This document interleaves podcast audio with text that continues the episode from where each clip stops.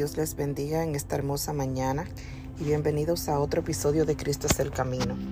En esta ocasión quiero compartir con ustedes una pequeña reflexión basada en Romanos capítulo 6 del verso 1 en adelante y dice como título Muertos al pecado. La palabra se lee en el nombre del Padre, Hijo y Espíritu Santo.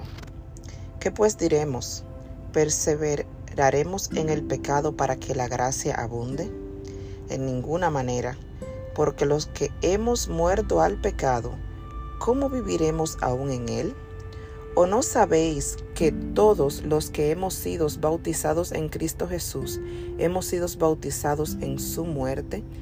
Porque somos sepultados juntamente con Él para muerte por el bautismo, a fin de que como Cristo resucitó de los muertos, por la gloria del Padre, así también nosotros andemos en vida nueva. Glorificado sea el nombre del Señor, aleluya. Este texto es muy poderoso porque nos confronta a nosotros mismos como cristianos y nos pregunta, si decimos que hemos muerto al pecado, vamos a seguir andando en los viejos caminos que no agradaban a Dios. ¿Sabías que el pecado es todo aquello que ofende a Dios Todopoderoso? Todo aquello que nos aleja de Dios es pecado. ¿Por qué? Porque Dios es santo y Él no puede habitar en medio del pecado. El pecado es sinónimo de inmundicia. El pecado es sinónimo de sucio. El pecado es todo aquello que nos aleja del Padre. Gloria al Señor. Y como Dios es limpio, como Dios es santo, debemos de permanecer en santidad en todo tiempo, bajo toda circunstancia. Debemos de poner de nuestra parte, dejando que sea el Espíritu Santo que vaya renovando nuestro ser día con día. No podemos simplemente pensar, ah, no, Dios conoce mi corazón y Él me perdona porque Dios es bueno, entonces yo puedo hacer lo que yo quiera. Yo puedo eh, hablar palabras eh, de maldición y Dios me va a perdonar porque Él es santo y Él es bueno. No podemos abusar de la bondad del Señor, porque si sabemos que algo está mal, ¿por qué hacerlo? En nuestra mente y nuestros corazones debe estar pendiente esto todos los días. Vivimos para agradar a Dios.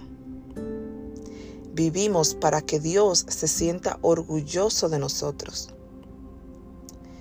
Y esto no lo podemos hacer nosotros solos, porque somos seres humanos que estamos propensos a fallar. Pero si nos refugiamos y abrimos nuestro corazón a que el Espíritu Santo haga con nosotros como Él quiera, créanme hermanos y hermanas, el Espíritu Santo siempre nos va a guiar por el camino que nos acerca más a Dios. El Espíritu Santo nos siempre nos va a guiar por el camino del bien. Pero si decidimos que nosotros podemos con nuestras propias fuerzas y que lo vamos a hacer a nuestra manera, estamos cometiendo un grave error. Sí es cierto que no todo lo que la gente dice por ahí que es pecado es pecado, pero analice usted mismo en su corazón lo que estoy pensando, lo que voy a hacer, lo que va a salir de mi boca, ¿es de bendición o de maldición? ¿Agrada a Dios o lo ofende? Y creo que esa es la manera más inteligente, más sabia de medir qué es pecado y qué no lo es porque la meta de nosotros como seres humanos es agradar a Dios, vivir para Él, servirle a Él y ser de bendición para nuestro prójimo. porque cuando honramos a Dios y vivimos para Dios, la imagen de Cristo se ve a través de nosotros. Y así podemos entonces atraer a aquellos que todavía no creen. Dios les bendiga. Espero que esta pequeña reflexión sea de bendición para su vida, que puedan meditar en esta palabra, puedan analizar en esta palabra y que cada día sea un día que vivamos en santidad para la gloria y honra del Señor.